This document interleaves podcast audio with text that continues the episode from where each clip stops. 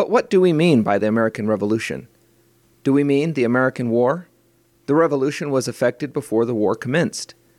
The Revolution was in the hearts and minds of the people, a change in their religious sentiments of their duties and obligations. John Adams. Hi there, welcome back to another episode of the Mind Your Liberty podcast. Today's date is Wednesday, December 28th, 2022. My name is Andrew, and as always, thanks for being here for another episode. I'm really excited about the content today. I've actually spent quite a bit of time working on it. You've probably heard at least part of that quote from John Adams before. Michael Boldin mentions it frequently on his Path to Liberty podcast. Author David McCullough opens his biography on John Adams with this quote. Both are highly recommended resources, by the way. Both, however, leave off the ending to the quote, the clarifying clause of the sentence, in my opinion. If we're studying the American Revolutionary era and what nexus of ideas and events produced our nation, which is at least part of what this podcast is about, I believe we're remiss if we fail to acknowledge the role religion played. Listen again to that last part. The revolution was in the minds and hearts of the people, a change in their religious sentiments of their duties and obligations. Later in that same letter, which by the way is a letter to Hezekiah Niles in 1818, Adams specifically cites Reverend Dr. Jonathan Mayhew's sermons as instruments in this change of heart. I'd encourage you to go read that entire letter on your own time. It's very insightful. I went ahead and linked it in the description down below. Maybe at some point I'll be able to cover one of Mayhew's sermons, but my point here is that it wasn't all Montesquieu, Locke, Algernon, Sidney, and Blackstone who influenced the American colonies. On the contrary, the Bible had a much bigger influence, probably, than all of those put together. Certainly, I appreciate the contributions of those men to the popular psyche at the time, However, among the working class, the intellectuals, and the leaders, the Bible and the preaching thereof played an undeniably huge role. There is a study I've seen cited where two gentlemen, Lutz and Hyneman, examined references cited by the Founding Fathers in a bunch of founding era documents. 34% of the 3,154 citations were made from the Bible, substantially more than any other single source. If you read your Bible regularly and you spend any time at all reading the Founding Era documents, I'm sure you've noticed this connection. Now, the First Great Awakening had a huge impact on the country, on the hearts and minds and religious sentiments, as John Adams said. If you remember from earlier this year, even George Washington in his farewell address said, And let us with caution indulge the supposition that morality can be maintained without religion. Whatever may be conceded to the influence of refined education on minds of peculiar structure, reason and experience both forbid us to expect that national morality can prevail in exclusion of religious principle. John Adams also stated, Our Constitution was made only for a moral and religious people. It is wholly inadequate for the government of any other. You have to remember, churches, taverns, and newspapers, which were pretty new at this point, were the news source of the peoples. There was no NBC, YouTube, Facebook, or Twitter. Lucky for them.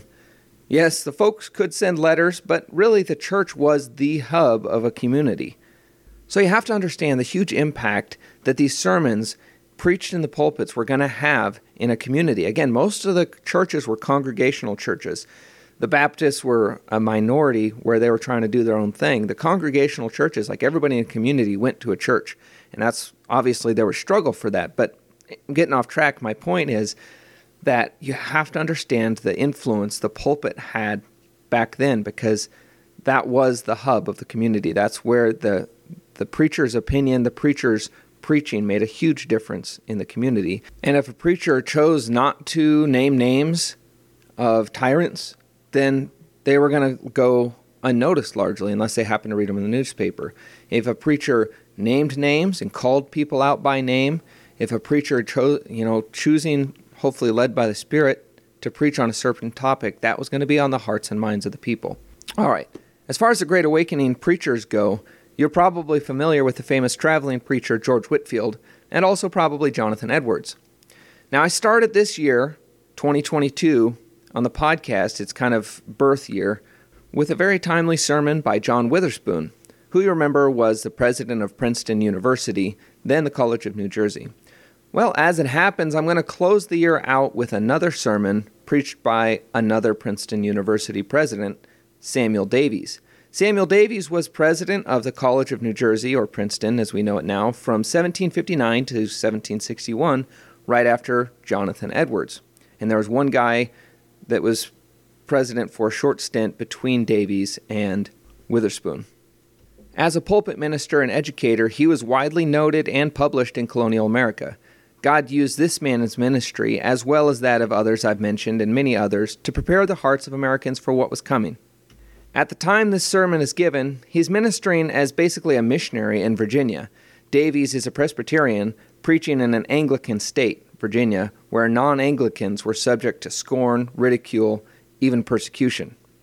And they, I've read that Samuel Davies' sermons were some of the most widely published and most influential actually in the 50 years after his passing, which he passed away in 1761.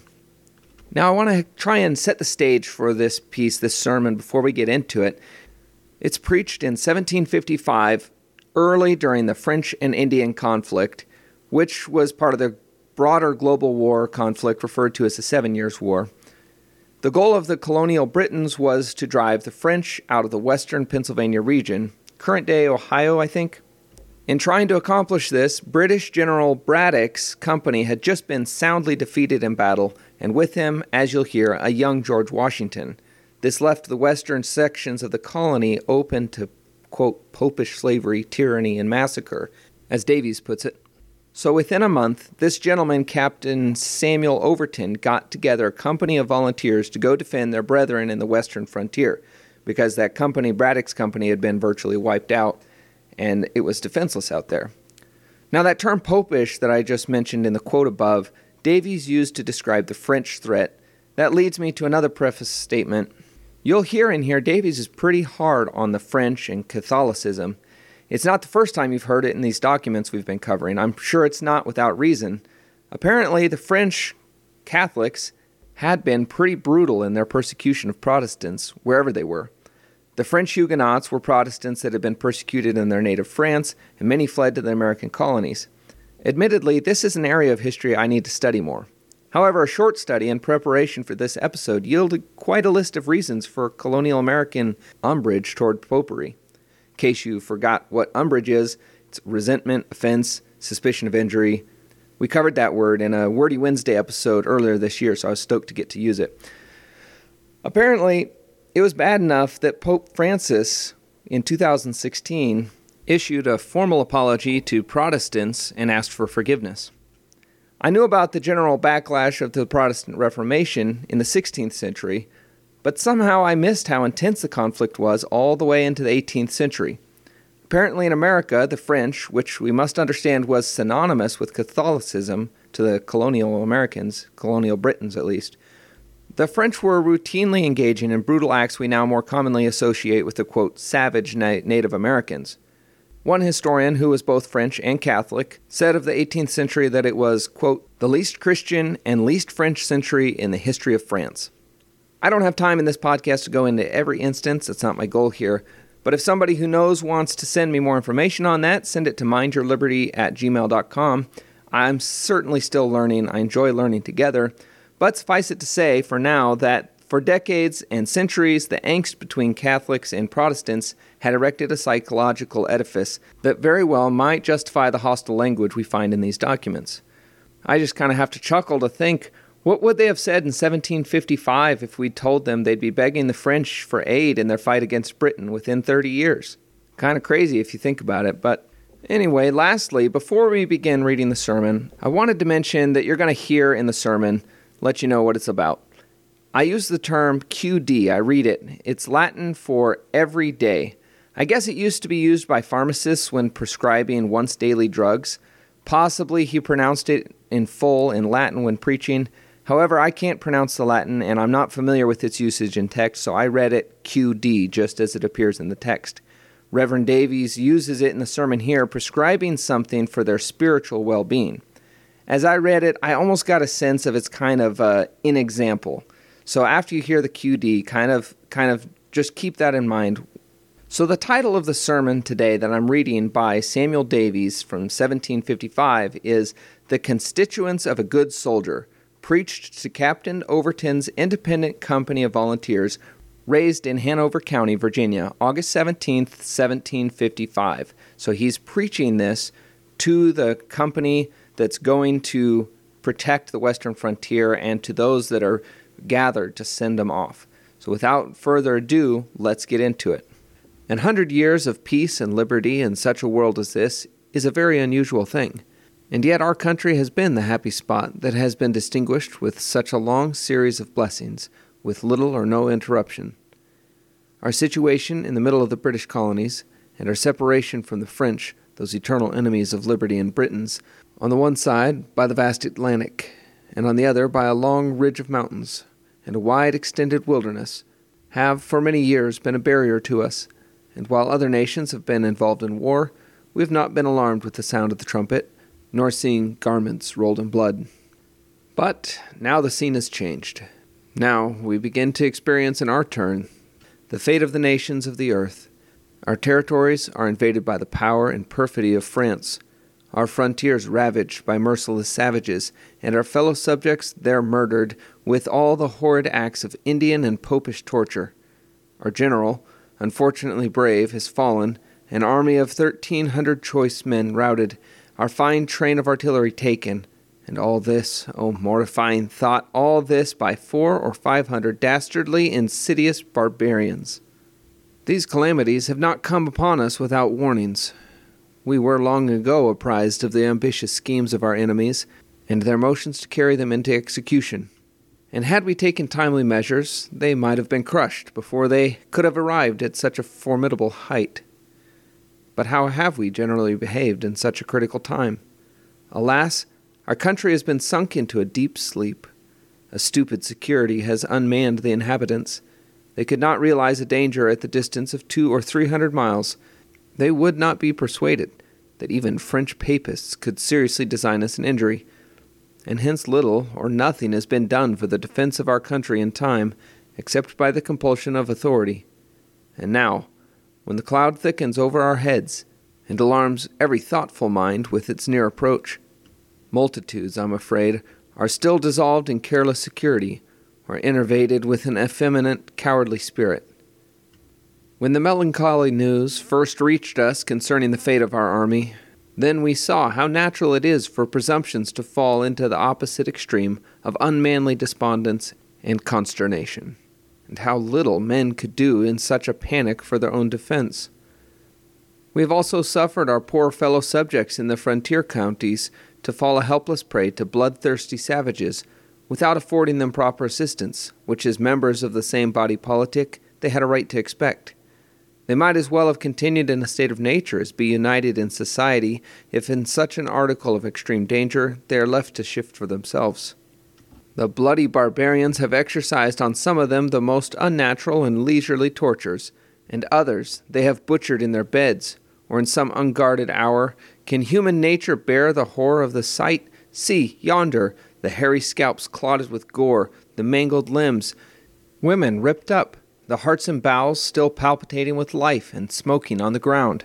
See the savages swilling their blood, and imbibing a more outrageous fury with the inhuman draught. Sure, these are not men. They are not beasts of prey. They are something worse. They must be infernal furies in human shape. And have we tamely looked on and suffered them to exercise these hellish barbarities upon our fellow men, our fellow subjects, our brethren?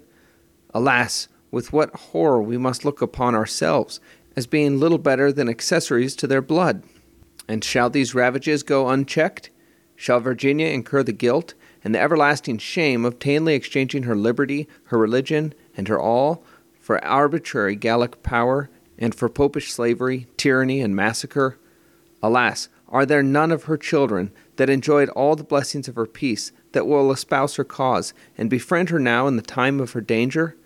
Are Britons utterly degenerated by so short a remove from their mother country? Is the spirit of patriotism entirely extinguished among us? And must I give thee up for lost, O my country, and all that is included in that important word? Must I look upon thee as a conquered, enslaved province of France and the range of Indian savages?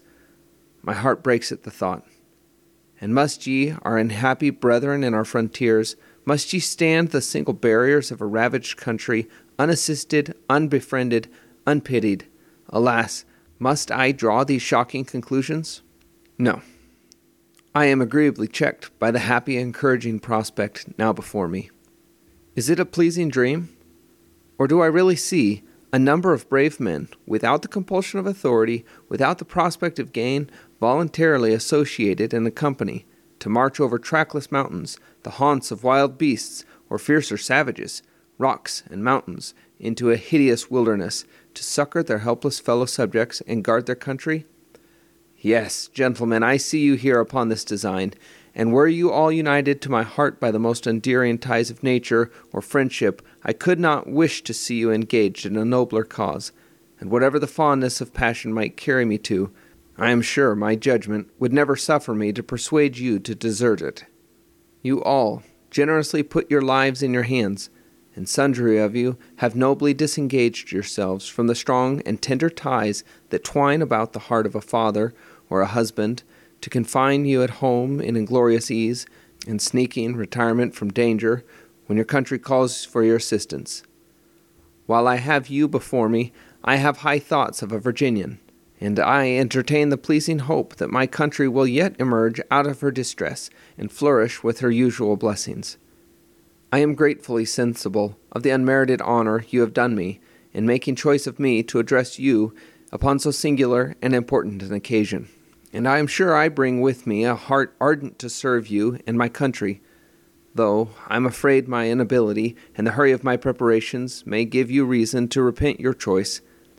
I cannot begin my address to you with more proper words than those of a great general, which I have read to you.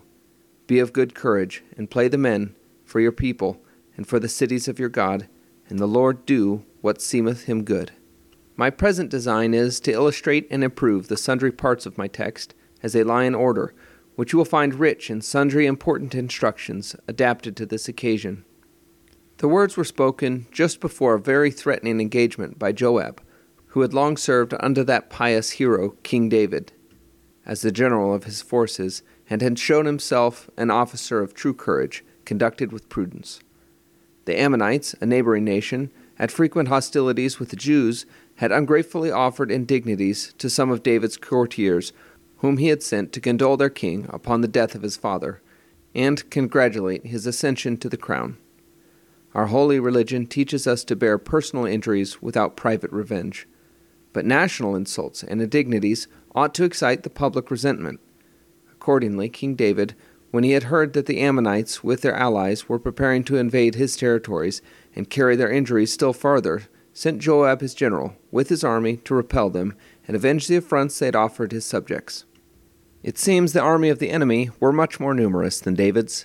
The mercenaries from other nations were no less than 31,000 men, and no doubt the Ammonites themselves were a still greater number. These numerous forces were disposed in the most advantageous manner, and surrounded Joab's men that they might attack them both in flank and in front at once, and cut them all off, leaving no way for them to escape. Prudence is of the utmost importance in the conduct of an army, and Joab, in this critical situation, gives a proof how much he was master of it, and discovers the steady composure of his mind, while thus surrounded with danger. He divides his army, and gives one party to his brother Abishai, who commanded next to him, and the other he kept to the command of himself, and resolves to attack the Syrian mercenaries, who seemed the most formidable. He gives orders to his brother in the meantime to fall upon the Ammonites, and he animates them with this noble advice Be of good courage, and let us play the men, for our people and the cities of our God, which are now at stake and the Lord do what seemeth him good. Be of good courage, and let us play the men.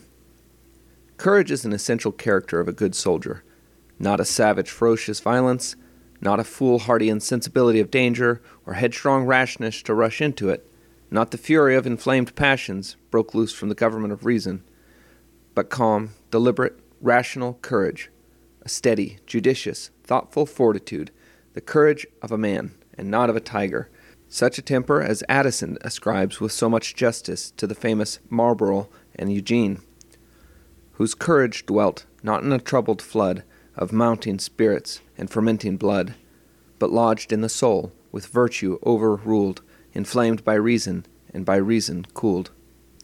This is true courage, and such as we ought all to cherish in the present dangerous conjuncture. This will render men vigilant and cautious against surprises, prudent and deliberate in concerting their measures, and steady and resolute in executing them. But without this, they will fall into unsuspected dangers, which will strike them with wild consternation. They will meanly shun dangers that are surmountable, or precipitantly rush into those that are causeless or evidently fatal, and throw away their lives in vain. There are some men who naturally have this heroic turn of mind. The wise Creator has adapted the natural genius of mankind with a surprising and beautiful variety to the state in which they are placed in this world. To some, He has given a turn for intellectual improvement in the liberal arts and sciences, to others, a genius for trade, to others, a dexterity in mechanics and the ruder arts, necessary for the support of human life. The generality of mankind may be capable of tolerable improvements in any of these, but it is only they whom the God of nature has formed for them that will shine in them, every man in his own province. And as God well knew what a world of degenerate, ambitious, and revengeful creatures this is, as he knew that innocence could not be protected, property and liberty secured, nor the lives of mankind preserved from the lawless hands of ambition, avarice, and tyranny, without the use of a sword, as he knew this would be the only method to preserve mankind from universal slavery, he has formed some men for this dreadful work, and fired them with a martial spirit and a glorious love of danger. Such a spirit, though most pernicious when ungoverned by the rules of justice and benevolence to mankind, is a public blessing when rightly directed. Such a spirit, under God, has often mortified the insolence of tyrants, checked the encroachments of arbitrary power, and delivered enslaved and ruined nations. It is as necessary in its place for our subsistence in such a world as this as any of the gentler geniuses among mankind, and it is derived from the same divine original. He that winged the imagination of a Homer or a Milton, he that gave penetration to the mind of Newton, he that made Tubal Cain an instructor of artificers in brass and iron, and gave skill to Bezaleel and Aholiab in curious works. Nay, he that sent out Paul and his brethren to conquer the nations with the gentler weapons of plain truth and the love of a crucified Saviour, he, even that same gracious power, has formed and raised up an Alexander, a Julius Caesar, a William, and a Marlborough, and inspired them with this enterprising, intrepid spirit, the two first to scourge a guilty world, and the two last to save nations on the brink of ruin. There is something glorious and inviting in danger to such noble minds, and their breasts beat with a generous ardor when it appears. Our continent is like to become the seat of war, and we, for the future, till the sundry European nations that have planted colonies in it have fixed their boundaries by the sword, have no other way left to defend our rights and privileges. And has God been pleased to diffuse some sparks of this martial fire through our country? I hope He has and though it has been almost extinguished by so long a peace and a deluge of luxury and pleasure, now I hope it begins to kindle. And may I not produce you, my brethren, who are engaged in this expedition, as an instance of it? Well, cherish it as a sacred heaven born fire, and let the injuries done to your country administer fuel to it, and kindle it in those breasts where it has been hitherto smothered or inactive. Though nature be the true origin of military courage, and it can never be kindled to a high degree, where there is but a feeble spark innate, yet there are sundry things that may improve it even in the minds full of natural bravery, and animate those who are naturally of an effeminate spirit to behave with a tolerable degree of resolution and fortitude in the defense of their country. I need not tell you that it is of great importance for this end that you should be put at peace with God and your own conscience, and prepared for your future state. Guilt is naturally timorous, and often struck into a panic even with imaginary dangers, and an infidel courage proceeding from want of thought, or a stupid carelessness about our welfare through an immortal duration beyond the grave, is very unbecoming of a man or a Christian. The most important periods of our existence, my brethren, lie beyond the grave, and it is a matter of much more concern to us what will be our doom in the world to come than what becomes of us in this we are obliged to defend our country, and that is a sneaking, sordid soul indeed that can desert it at such a time as this. But that is not all. We are also obliged to take care of an immortal soul, a soul that must exist and be happy or miserable through the revolutions of eternal ages. This should be our first care, and when this is secured, death, in its most shocking forms, is but a release from a world of sin and sorrows and an introduction into everlasting life and glory. But how can this be secured? Not by a course of impenitent sinning, not by a course of stupid carelessness and inaction, but by a vigorous and resolute striving, by serious and affectionate thoughtfulness about our condition, and by conscientious and earnest attendance upon the means that God has graciously appointed for our recovery.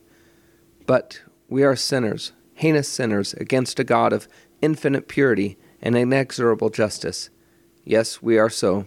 And does not the posture of penitence then become us? Is not repentance, deep, broken hearted repentance, a duty suitable to persons of our character?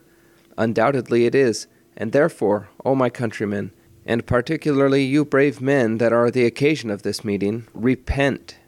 Down upon your knees before the provoked sovereign of heaven and earth, against whom you have rebelled dissolve and melt in penitential sorrows at his feet, and he will tell you, Arise, be of good cheer, your sins are forgiven you.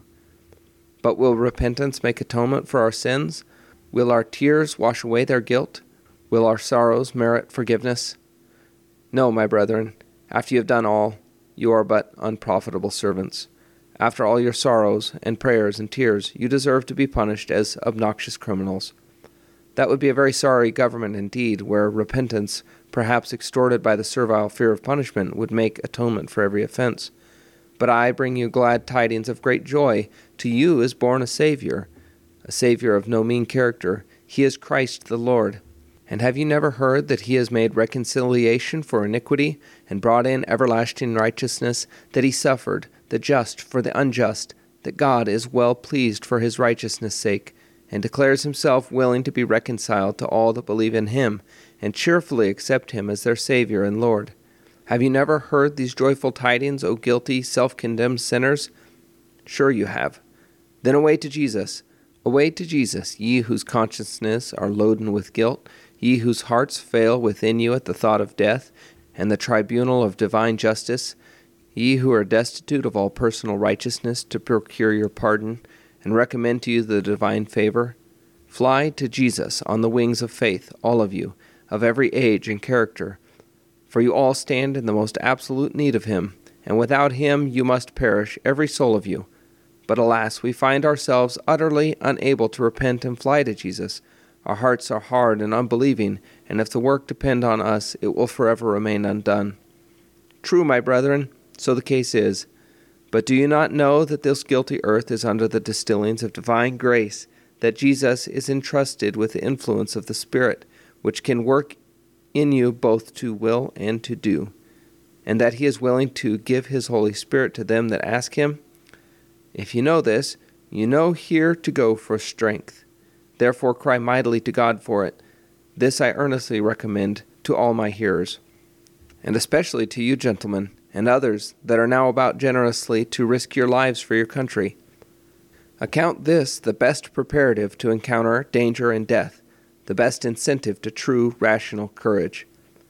What can do you a lasting injury while you have a reconciled God smiling upon you from on high, and a peaceful conscience animating you within, and a happy immortality just before you? Sure, you may bid defiance to dangers and death in their most shocking forms. You have answered the end of this life already by preparing for another. And how can you depart off this mortal stage more honorably than in the cause of liberty, of religion, and your country. But if any of you are perplexed with gloomy fears about this important affair, or conscious you are entirely unprepared for eternity, what must you do? Must you seek to prolong your life and your time for preparation by mean or unlawful ways, by a cowardly desertion of the cause of your country, and shifting for your little selves, as though you had no connection with society? Alas, this would but aggravate your guilt and render your condition still more perplexed and discouraging. Follow the path of duty wherever it leads you, for it will always be the safest in the issue. Diligently improve the time you have to make your calling and election sure, and you have reason to hope for mercy and grace to help in such a time of need. You will forgive me if I have enlarged upon this point, even to a digression, for I thought it of great consequence to you all. I shall now proceed with more haste. It is also of great importance to excite and keep up our courage in such an expedition, That we should be fully satisfied, we engage in a righteous cause, and in a cause of great moment. For we cannot prosecute a suspected or a wicked scheme, which our minds condemn, but with hesitation and timorous apprehensions. And we cannot engage with spirit and resolution in a trifling scheme, from which we can expect no consequences worth our vigorous pursuit. This Joab might have in view in his heroic advice to his brother. Be of good courage, says he, and let us play the men, for our people, and for the cities of our God. QD. We are engaged in a righteous cause. We are not urged on by an unbounded lust of power or riches to encroach upon the rights and properties of others and disturb our quiet neighbors. We act entirely upon the defensive, repel unjust violence, and avenge nation injuries. We are fighting for our people and for the cities of our God. We are also engaged in a cause of the utmost importance. We fight for our people, and what endearments are included in that significant word?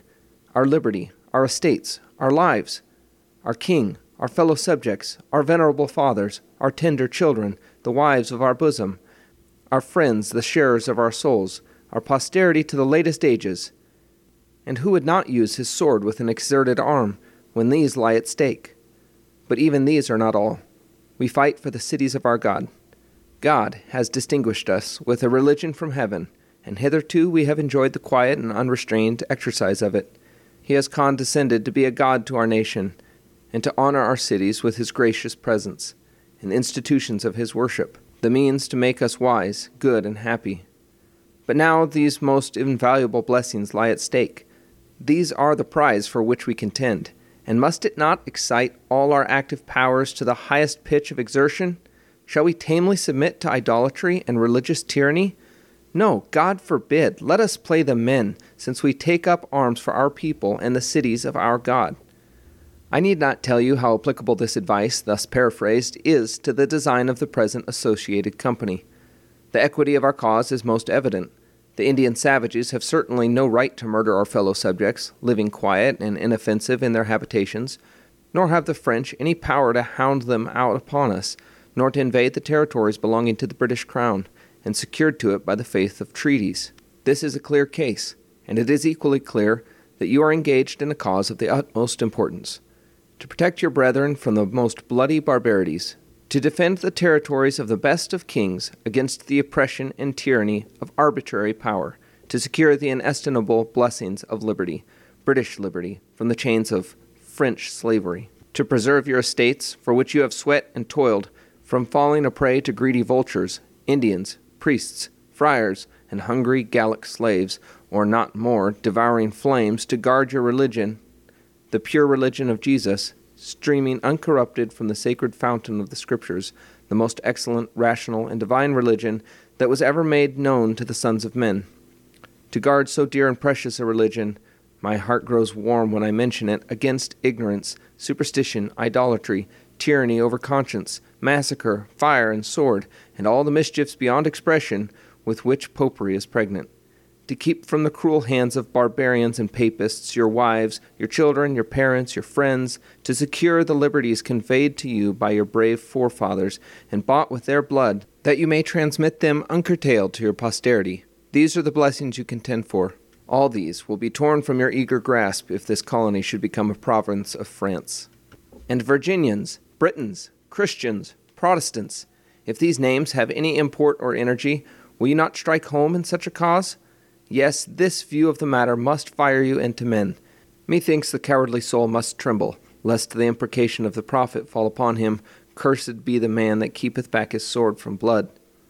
To this shocking but necessary work the Lord now calls you, and cursed is he that doth the work of the Lord deceitfully, that will not put his hand to it when it is in his power, or that will not perform it with all his might.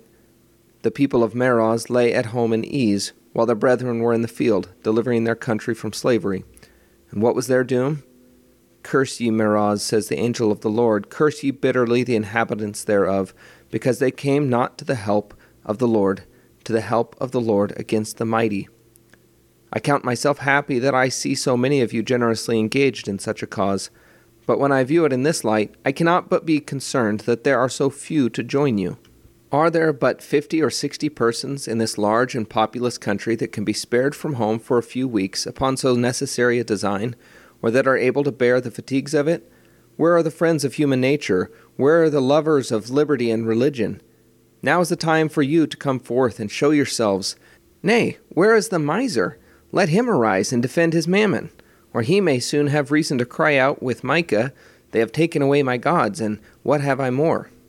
Where is the tender soul, on whom the passions of a husband, a father, or a son have a peculiar energy? Arise and march away.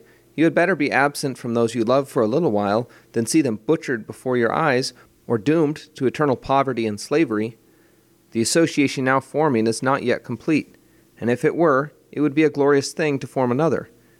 Therefore, as an advocate for your king, your fellow subjects, your country, your relatives, your earthly all, I do invite and entreat all of you, who have not some very sufficient reason against it, voluntarily to enlist, and go out with those brave souls who have set you so noble an example. It will be more advantageous to go out in time, and more honorable to go out as volunteers, than to be compelled to it by authority, when perhaps it may be too late. The consideration of the justice and importance of the cause may also encourage you to hope that the Lord of hosts will espouse it, and render its guardians successful, and return them in safety to the arms of their longing friends. The event, however, is in his hands, and it is much better there than if it were in yours. This thought is suggested with beautiful simplicity in the remaining part of my text The Lord do that which seemeth him good. This may be looked upon in various views. As one, it may be understood as the language of uncertainty and modesty. QD, let us do all we can, but after all, the issue is uncertain. We know not as yet what side God will incline to the victory. Such language as this, my brethren, becomes us in all our undertaking. It sounds creature like, and God approves of such self diffident humility.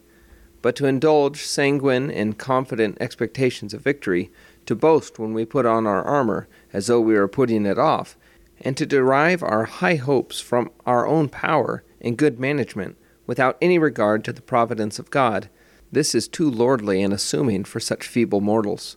Such insolence is generally mortified, and such a haughty spirit is the forerunner of a fall. Therefore, though I do not apprehend your lives will be in any great danger in your present expedition to range the frontiers and clear them of the skulking Indians, Yet I would not flatter you, my brethren, with too high hopes either of victory or safety. I cannot but entertain the pleasing prospect of congratulating you, with many of your friends, upon your successful expedition and safe return. And yet it is very possible our next interview may be in that strange, untried world beyond the grave. You are, however, in the hands of God, and He will deal with you as it seemeth Him good. And I am persuaded you would not wish it were otherwise. You would not now practically retract the petition you have so often offered up, Thy will be done on earth as it is in heaven? 2. This language, the Lord do as seemeth him good, may be looked upon as expressive of a firm persuasion that the event of war entirely depends upon the providence of God. QD, let us do our best, but after all, let us be sensible that the success does not depend on us that is entirely in the hands of an all ruling God. That God governs the world is a fundamental article of natural as well as revealed religion. It is no great exploit of faith to believe this. It is but a small advance beyond atheism and downright infidelity. I know of no country upon earth where I should be put to the expense of argument to prove this. The heathens gave striking proofs of their belief in it by their prayers, their sacrifices, their consulting oracles before they engaged in war, and by their costly offerings and solemn thanksgivings after victory. And shall such a plain principle as this be disputed in a Christian land? No. We all speculatively believe it, but that is not enough. Let our spirits be deeply impressed with it, and our lives influenced by it. Let us live in the world as in a territory of Jehovah's empire. Carry this impression upon your hearts into the wilderness, whither you are going. Often let such thoughts as these recur to your minds. I am the feeble creature of God, and blessed be his name. I am not cast off his hand as a disregarded orphan to shift for myself. My life is under his care. The success of this expedition is at his disposal. Therefore, O thou all ruling God, I implore thy protection. I confide in thy care. I cheerfully resign myself, in the event of this undertaking, to thee. Which leads me to observe, 3. That these words, The Lord do what seemeth him good, may express a humble submission to the disposal of Providence, let the event turn out as it would. QD. We have not the disposal of the event, nor do we know what will be. But Jehovah knows, and that is enough. We are sure He will do what is best upon the whole, and it becomes us to acquiesce. Thus, my friends, do you resign and submit yourselves to the ruler of the world in the present enterprise. He will order matters as he pleases. Oh, let him do so by your cheerful consent. Let success or disappointment, let life or death be the issue. Still say, Good is the will of the Lord. Let him do what seemeth him good. Or if nature biases your wishes and desires to the favorable side, as no doubt it will, still keep them within bounds and restrain them in time, saying after the example of Christ, Not my will, but thine be done. You may wish, you may pray, you may strive, you may hope for a happy issue, but you must submit, be still, and know that He is God, and will not be prescribed to or suffer a rival in the government of the world He has made. Such a temper will be of unspeakable service to you, and you may hope God will honor it with a remarkable blessing, for submission to His will is the readiest way to accomplishment of our own. These words, in their connection, may intimate that let the event be what it will, it will afford us satisfaction to think that we have done the best we could. QD, we cannot command success, but let us do all in our power to obtain it, and we have reason to hope in this way we shall not be disappointed. But if it should please God to render all our endeavors vain, still we have the generous pleasure to reflect that we have not been accessory to the ruin of our country, but have done all we could for its deliverance. So you, my brethren, have generously engaged in a disinterested scheme for your king and your country. God does generally crown such noble undertakings with success, and you have encouragement to hope for it. But the cause you have espoused is the cause of a sinful, and penitent country, and if God, in righteous displeasure, should on this account blast your attempt, still you will have the pleasure of reflecting upon your generous views and vigorous endeavors, and that you have done your part conscientiously. Having thus made some cursory remarks upon the sundry parts of the text, I shall now conclude with an address, first to you all in general, and then to you gentlemen and others who have been pleased to invite me to this service. I hope you will forgive my prolixity. My heart is full, the text is copious, and the occasion singular and important. I cannot, therefore, dismiss you with a short, hurrying discourse. It concerns you all seriously to reflect upon your own sins and the sins of your land, which have brought all these calamities upon us. If you believe that God governs the world, if you do not abjure him from being the ruler of your country, you must acknowledge that all the calamities of war and the threatening appearances of famine are ordered by his providence. There is no evil in a city or country, but the Lord hath done it. And if you believe that he is a just and righteous ruler, you must also believe that he would not thus punish a righteous or a penitent people. We and our countrymen are sinners, aggravated sinners. God proclaims that we are such by his judgments now upon us, by withering fields and scanty harvests, by the sound of the trumpet and the alarm of war. Our consciences must also bear witness to the same melancholy truth and if my heart were properly affected, I would concur with these undoubted witnesses. I would cry aloud and not spare. I would lift up my voice like a trumpet to show you your transgressions and your sins. O my country, is not thy wickedness great and thine iniquities infinite? Where is there a more sinful spot to be found upon our guilty globe? Pass over the land, take a survey of the inhabitants, inspect into their conduct, and what do you see? What do you hear? You see gigantic forms of vice braving the skies and bidding defiance to heaven and earth, while religion and virtue is obliged to retire to avoid public contempt and insult. You see herds of drunkards swilling down their cups and drowning all the man within them. You hear the swearer venting his fury against God and man, trifling with that name which prostrate angels adore, and imprecating that damnation under which the hardiest devil in hell trembles and groans. You see avarice hoarding up her useless treasures, dishonest craft planning her schemes of unlawful gain, and oppression unmercifully grinding the face of the poor. You see prodigality squandering her stores, luxury spreading her table and unmanning her guests, vanity laughing aloud and dissolving in empty, unthinking mirth, regardless of God and our country, of time and eternity, sensuality wallowing in brutal pleasures and aspiring with inverted ambition to sink as low as her four footed brethren of the stall. You see cards more in use than the Bible, the backgammon table more frequented than the table of the Lord, plays and romances more read than the history of the blessed Jesus. You see trifling and even criminal diversions become a serious business. The issue of the horse race or a cockfight more anxiously attended to than the fate of our country. Or where these grosser forms of vice and vanity do not shock your senses, even there you often meet with the appearances of more refined impiety, which is equally dangerous.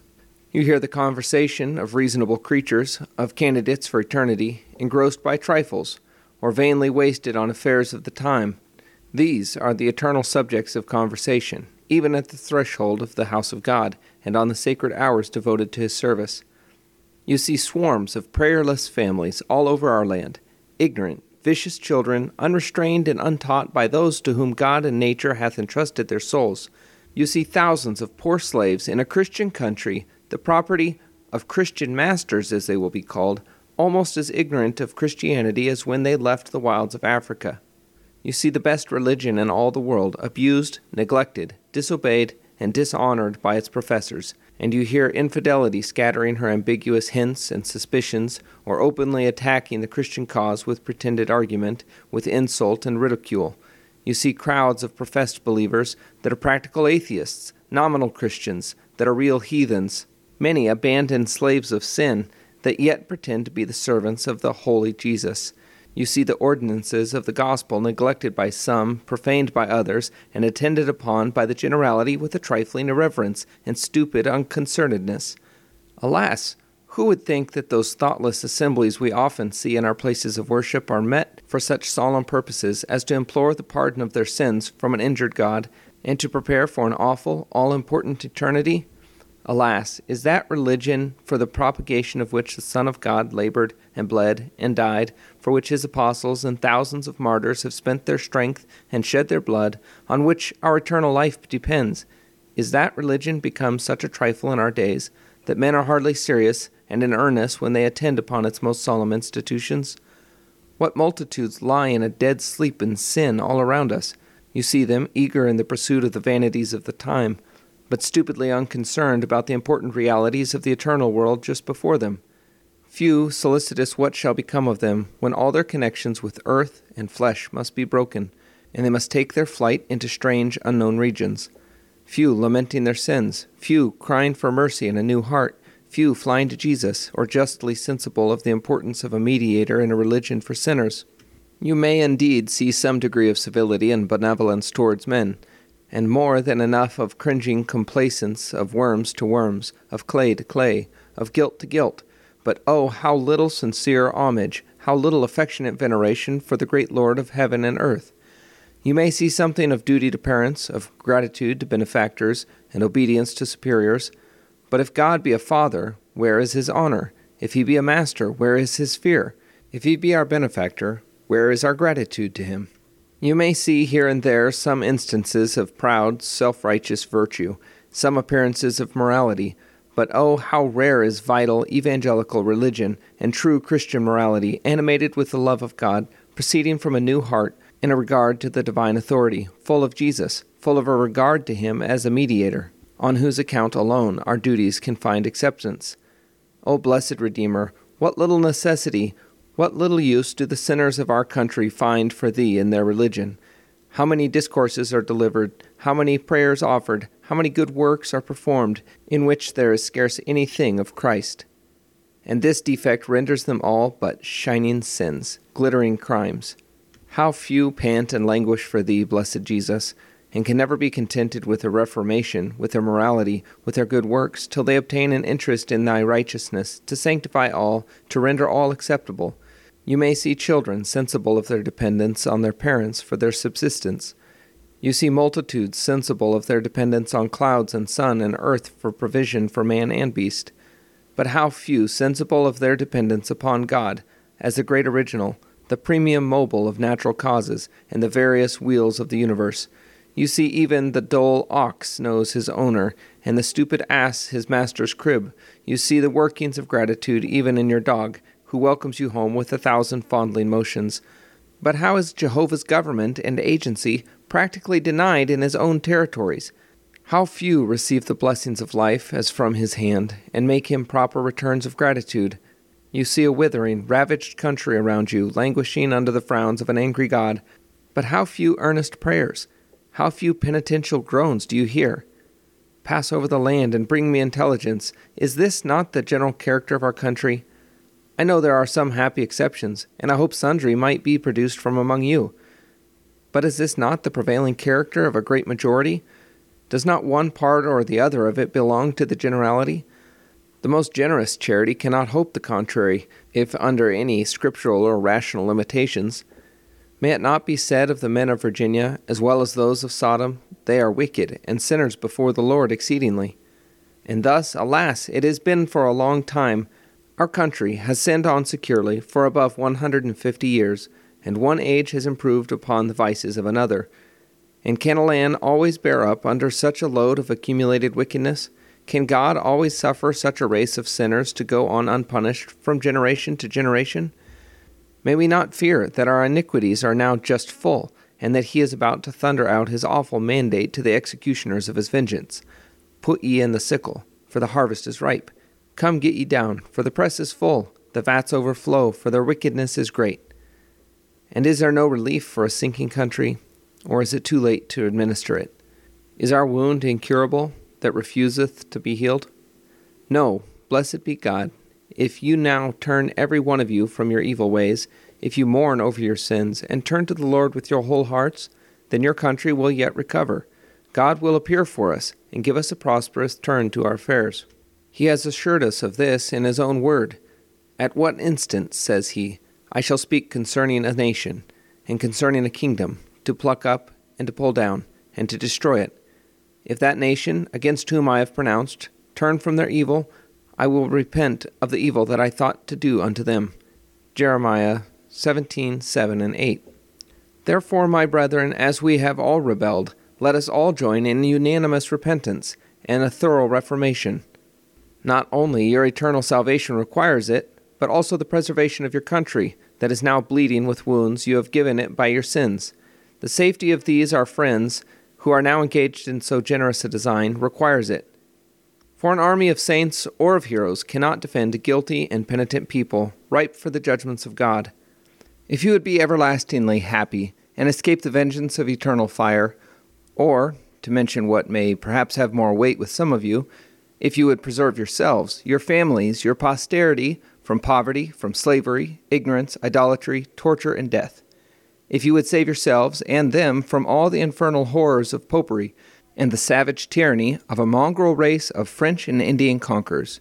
In short, if you would avoid all that is terrible and enjoy everything that is dear and valuable, repent and turn to the Lord.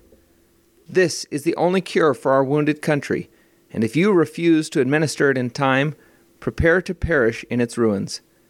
If you go on impenitent in sin, you may expect not only to be damned forever, but, what is more terrible to some of you, to fall into the most extreme outward distress.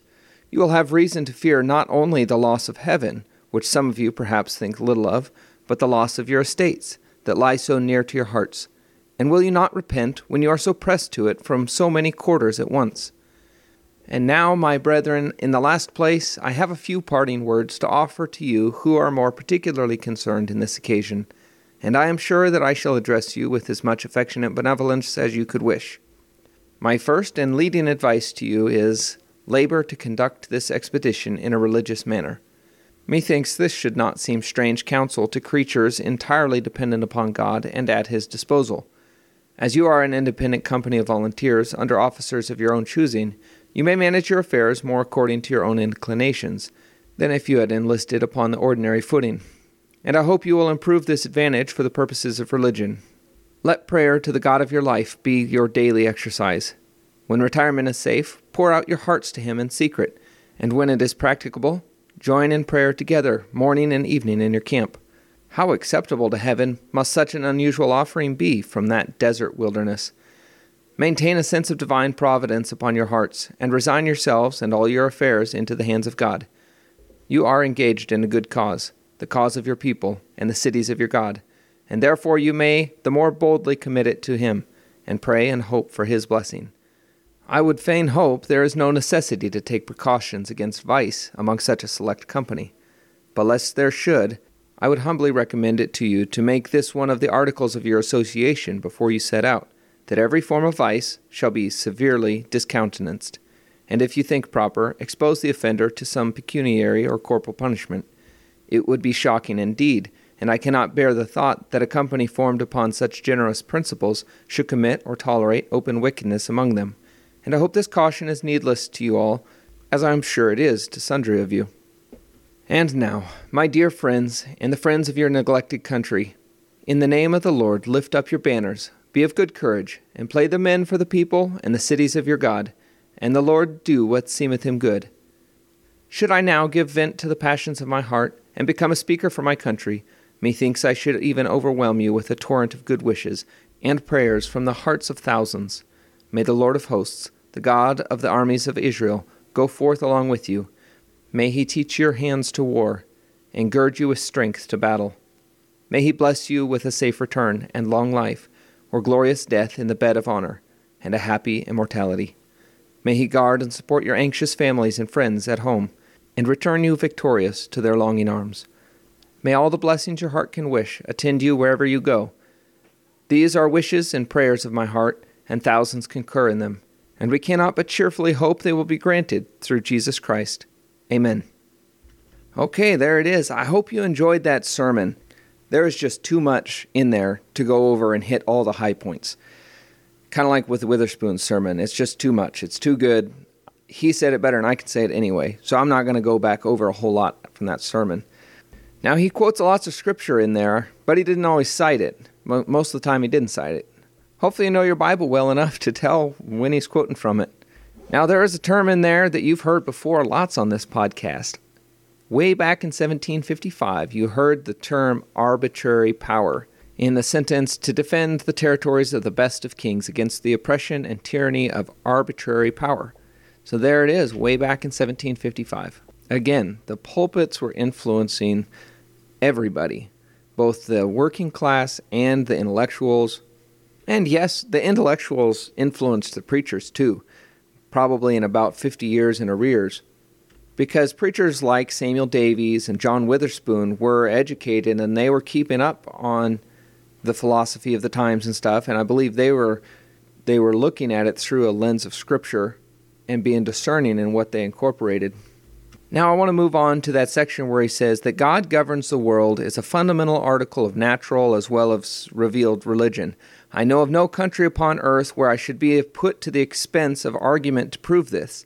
The heathens give striking proofs of their belief of it by their prayers, their sacrifices, their consulting oracles before they engaged in war, and by their costly offerings and solemn thanksgivings after victory. And I just want to say it blows me away the arrogance with which the 20th and 21st century humanists carry themselves. We're smarter than millennia's worth of humans. We're right and everyone else in history is wrong. There is no God. Peoples around the globe throughout history have acted without reason when they acknowledge a spiritual world. Ha! The Bible says the fool hath said in his heart, There is no God. And professing themselves to be wise, they became fool. There is a God. You are accountable to him. Give him glory, all ye peoples. Like Davies said, it's proved, even the heathen prove it. It's written on the heart of man. Paul in Acts chapter 17, preaching to the Athenians, said, And he made from one man every nation of mankind to live on all the face of the earth, having determined allotted periods and the boundaries of their dwelling place, that they should seek God, and perhaps feel their way toward him, and find him. Yet he is not actually far from each one of us, for in him we live and move and have our being. Davies later says, It concerns you all seriously to reflect upon your own sins and the sins of your land which have brought all these calamities upon us. The list of offenses he gives and goes over should sound really familiar to us. Sensuality, wallowing in brutal pleasures, and aspiring with inverted ambition to sink as low as her four footed brethren of the stall. I love the way he says that inverted ambition. It's biblical. The Bible says, without natural affection. And to sink as low as her four footed brethren of the stall, that's that's today. It's like people are striving to get as low as they can, and society is getting lower and lower all the time. And then he says, You see cards and more use than the Bible, the backgammon table more frequented than the table of the Lord, plays and romances more read than the history of the blessed Jesus. You see trifling and even criminal diver- diversions become a serious business. The issue of a horse race or cockfight more anxiously attended to than the fate of our country.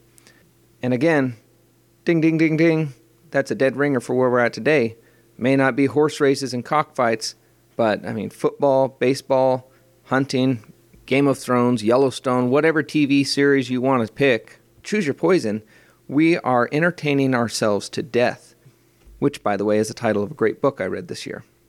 You see swarms of prayerless families all over our land, ignorant, vicious children, unrestrained and untaught by those to whom God and nature hath entrusted their souls. Again, dead ringer for today. Swarms of prayerless families. The enemy has done his work well, destroying the family in this country. But the parents aren't without culpability. The parents ultimately are the ones responsible. And then he really hits home here. You see crowds of professed believers that are practical atheists, nominal Christians that are real heathens, many abandoned slaves of sin that yet pretend to be the servants of the Holy Jesus. And again, dead ringer for today. Churches across the land are filled with practical atheists, people who give verbal assent to the Lordship of Christ, claim to believe in Jesus, but don't do it. They don't live it out. Jesus said, If you love me, keep my commandments. Read the Bible and do it. I'm reminded of this passage I'm working on memorizing right now in Psalm 103. It says, Like as a father pitieth his children, so the Lord pitieth them that fear him. For he knoweth our frame, he remembereth that we are dust. As for man, his days are as grass, as a flower of the field, so he flourisheth. For the wind passeth over it, and it is gone, and the place thereof shall know it no more. But the mercy of the Lord is from everlasting to everlasting upon them that fear him, and his righteousness unto children's children, to such as keep his covenant, and to those that remember his commandments to do them. You've got to do it. You've got to put action to your beliefs. It goes on The Lord hath prepared his throne in the heavens, and his kingdom ruleth over all. Bless the Lord, ye his angels, that excel in strength, that do his commandments, hearkening unto the voice of his word. Bless ye the Lord, all ye his hosts, ye ministers of his that do his pleasure. Bless the Lord, all his works, in all places of his dominion. Bless the Lord, O my soul. He brings it back home to a personal responsibility. As a country, We've gone through our own revolution recently in the last half decade, half century, I mean. The sexual revolution, a revolution in education, in summary, a humanist revolution. People thinking that we can build a utopian society based on man, thinking that we can come up with the answers by pure reason, by rationalization. Man, starting from himself, seeking to find the end like C.S. Lewis put it, the end is the abolition of man. If you haven't read that book, it's a great one. Now, it is incumbent upon us to once again acknowledge and confess the sins of our fathers and our own generation, and to repent of our sins, both personal and national. Until following Christ is more important to us than Sunday, Monday, Tuesday, Thursday football, we'll never see freedom prosper. Until pleasing God is more important to us than hunting, than video games, even than a career, a job, or a paycheck, we will not see the revolution in thought so many of us say we desire. Seek ye first the kingdom of God, and all these things, food, water, raiment, shall be added unto you. Only an impotent church in America could allow endless immoral police action wars, could allow legalized baby slaughter for 60 years. I believe God is moving in the hearts and minds of the people across the land, and it's up to each one of us to respond and act. Stand up, speak the truth, in love, obviously. Another book I read last year is titled Who is the King of America and Who Are His Counselors? And you think about that. If America, it was originally founded as a republic, a democratic republic, right? But everybody, their mantra, the Mockingbird Media's mantra is democracy. This is dangerous to democracy. Okay, so if it's democracy, rule of the people, rule of the will of the majority, that's the king of the country in theory, okay? Well, who is supposed to counsel the king? Back in monarchies, the king had his counselors. King George had some poor counsel, I believe, but it was providential because we wouldn't be here if King George III had had better counsel, but I digress. Today, who is the King of America and who are his counselors? Think about that. The church is to be the counselor. And you, if you're in Christ, you are the church. Where authority makes itself illegitimate, power will naturally flow to those that take responsibility for doing righteousness. Doing righteousness. Not talking about righteousness. Just as there was a moral foundation built on Christ at the revolutionary and founding era of our country, so we now must rebuild that foundation in our own lives and those lives we touch if we are ever to see a restoration of our county, state, or country. Our society has been rotting from the inside out for over a hundred years now, and we finally see it crashing down around us as society reaches its logical end of its humanist, evolutionary, relativist worldview. True liberty is found in Christ. Read your Bible more. Join, minister in a church where they preach the Bible. I'll close out this podcast by continuing quoting from that same passage I opened with from John Adams writing to Hezekiah Niles. The revolution was effected before the war commenced. The revolution was in the minds and hearts of the people, a change in the religious sentiments of their duties and obligations. While the king, and all in authority under him, were believed to govern in justice and mercy according to the laws and constitutions derived to them from the God of nature, and transmitted to them by their ancestors, they thought themselves bound to pray for the king and queen and all the royal family and the authority under them, as ministers ordained of God for their good. But when they saw those powers renouncing all the principles of authority and bent upon the destruction of all the securities of their lives, liberties, and properties, they thought it their duty to pray for the Continental Congress and all the 13 states congresses, etc. That's the end of that quote I'm going to read, but I'd again Read the entire letter. It's not super long, it's linked in the description. As people had a clear view of what authority should look like, from the Bible mostly, they perceived when the established powers had made themselves illegitimate. And you see in Adams's quote here how the people began the concept of decentralization. As true leaders stepped forward and interposed for the people, the populace began to pray for them as their rightful leaders, and in a way, the rest they say is history. The story of Shadrach, Meshach, and Abednego in the fiery furnace comes to mind. You know the story in the Bible where they refused to bow down to the golden image when the music was played? Well, you know, they had a close walk with God prior to that, and when the state stepped out of its bounds in its demands, they didn't miss a beat, did not bow to the idol, and were able to nonchalantly answer, We're not careful to answer you concerning this, O king. They submitted to the consequences of their defiance of the state, and God used that going through the fire with them to bring his name glory throughout the Babylonian Empire. So today, if we stick close to Christ, if we are in the true vine, so to speak, we will refuse to bow to the statist image that demands allegiance. Well, this has been a longer podcast, just like the very first one. I started and ended on a sermon. If you've stuck with me this far, thank you. Props to you. I hope you all had a great Christmas holiday. I hope you had time with your family. It's been a busy time for my family. This podcast took a lot of time, but I've had a lot of there's a lot of changes going on with our family. Uh, my car that I've had for 11 years, I've had to say goodbye to. Our family got a dog. We've got other life changes going on. So, if you're in Christ, pray for me. I covet your prayers. And in closing, I'll just say I haven't had time to plan the podcast out for next year as I wanted to at this point. So I may take next month off just to plan for the next year because I'd like to get a roadmap out for the entire year. And so I may take a month off from the podcast, or I might just do a podcast episode where I go over kind of what I think the roadmap's going to be. But if you got any ideas, as always, send them to mindyourliberty at gmail.com. I'd love to hear your feedback, whether you like the podcast, hate the podcast, whichever. If you have any ideas, let me know. As always, Thank you for listening. If you did enjoy it, if you felt this was beneficial to you, please share it with somebody. I appreciate your like, your subscribe, your review on Apple iTunes, whatever you want to do. I appreciate that, but the best thing you can do is share it with somebody you think would benefit from it. I want to wish you a happy new year, and I want to encourage you in this new year and until next time to mind your liberty.